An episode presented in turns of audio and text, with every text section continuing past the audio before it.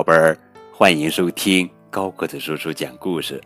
今天呀，我们继续来讲启迪孩子智慧的六十个经典伊索寓言，由杰里·平克尼文图，孙宝成翻译。我们先来讲第一个寓言故事：狐狸和葡萄。狐狸走在尘土飞扬的路上，感到。口干舌燥，他抬眼一看，只见头顶悬挂着一串成熟的紫葡萄，葡萄全都圆鼓鼓的，看上去都快被汁水撑爆了。一阵微风把葡萄那芬芳的味道送进狐狸敏锐的鼻子，他太想尝尝那些。饱满的葡萄了，狐狸用尽力气跳起来，可就是够不到垂下的葡萄。它助跑起跳，跳得更高了，但还是没有成功。他一次次的尝试，但全都白费了力气。唉，那些葡萄看起来还没熟呢。最后，他自言自语地说：“它们又小又绿。”不值得费心去摘，我为什么要把时间浪费在一串酸葡萄上呢？狐狸高昂着头，一路走远了。通过狐狸和葡萄这则寓言故事，告诉我们：嘲笑得不到的东西是一件很容易的事情。哼。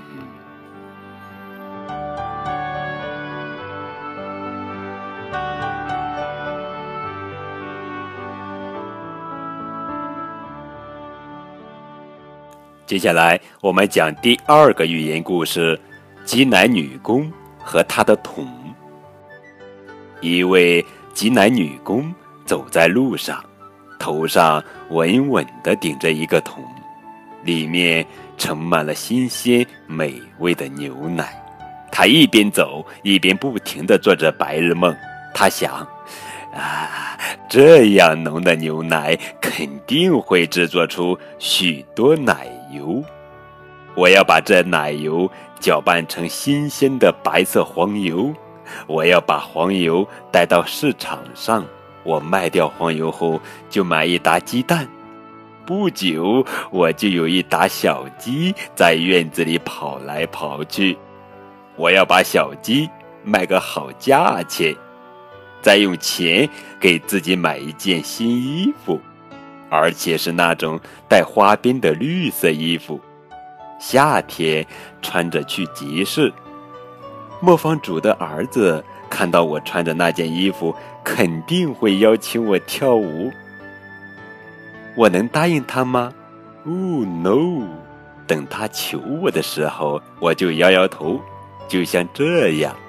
挤奶女工不屑地摇着头，她的木桶掉在地上，裂成两。伴，就这样，金奶女工变得一无所有了，没有的衣服，没有了小鸡，没有了鸡蛋，甚至没有了开始就拥有的牛奶。哈哈，通过金奶女工和她的桶，这则寓言故事告诉我们：不要过早的盲目乐观。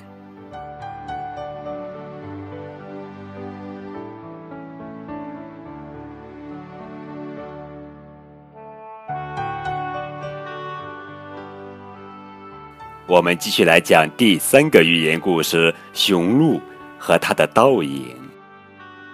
傍晚很是凉爽，雄鹿来到树林间的空地上，那里有一个宁静的深水池。他低下头，看到了自己在平静的水面上投下的倒影。他想：我的脚多么结实和漂亮呀！但是我的腿看起来却又瘦又丑陋。我都不好意思被看到。雄鹿羞愧地扭头看向别处时，听到远处传来猎犬的叫声，他知道来了猎人。他朝着树林深处跑去，可当他躲到树下时，一些低矮的树枝却缠住了他的鹿角。哼，这些该死的角，很轻易就让我成为猎人和猎犬的猎物。他绝望地想着。不过，经过一番踢腾和挣扎，他那强壮的腿终于帮他从困境中挣脱出来，很快把他送到了安全的地方。通过雄鹿和他的倒影，这则寓言故事告诉我们：我们轻视的东西，往往会拯救我们。好了，宝贝们，今天呀，我们就先讲这三个寓言故事。明天我们继续来讲好听好玩的绘本故事，等你哦。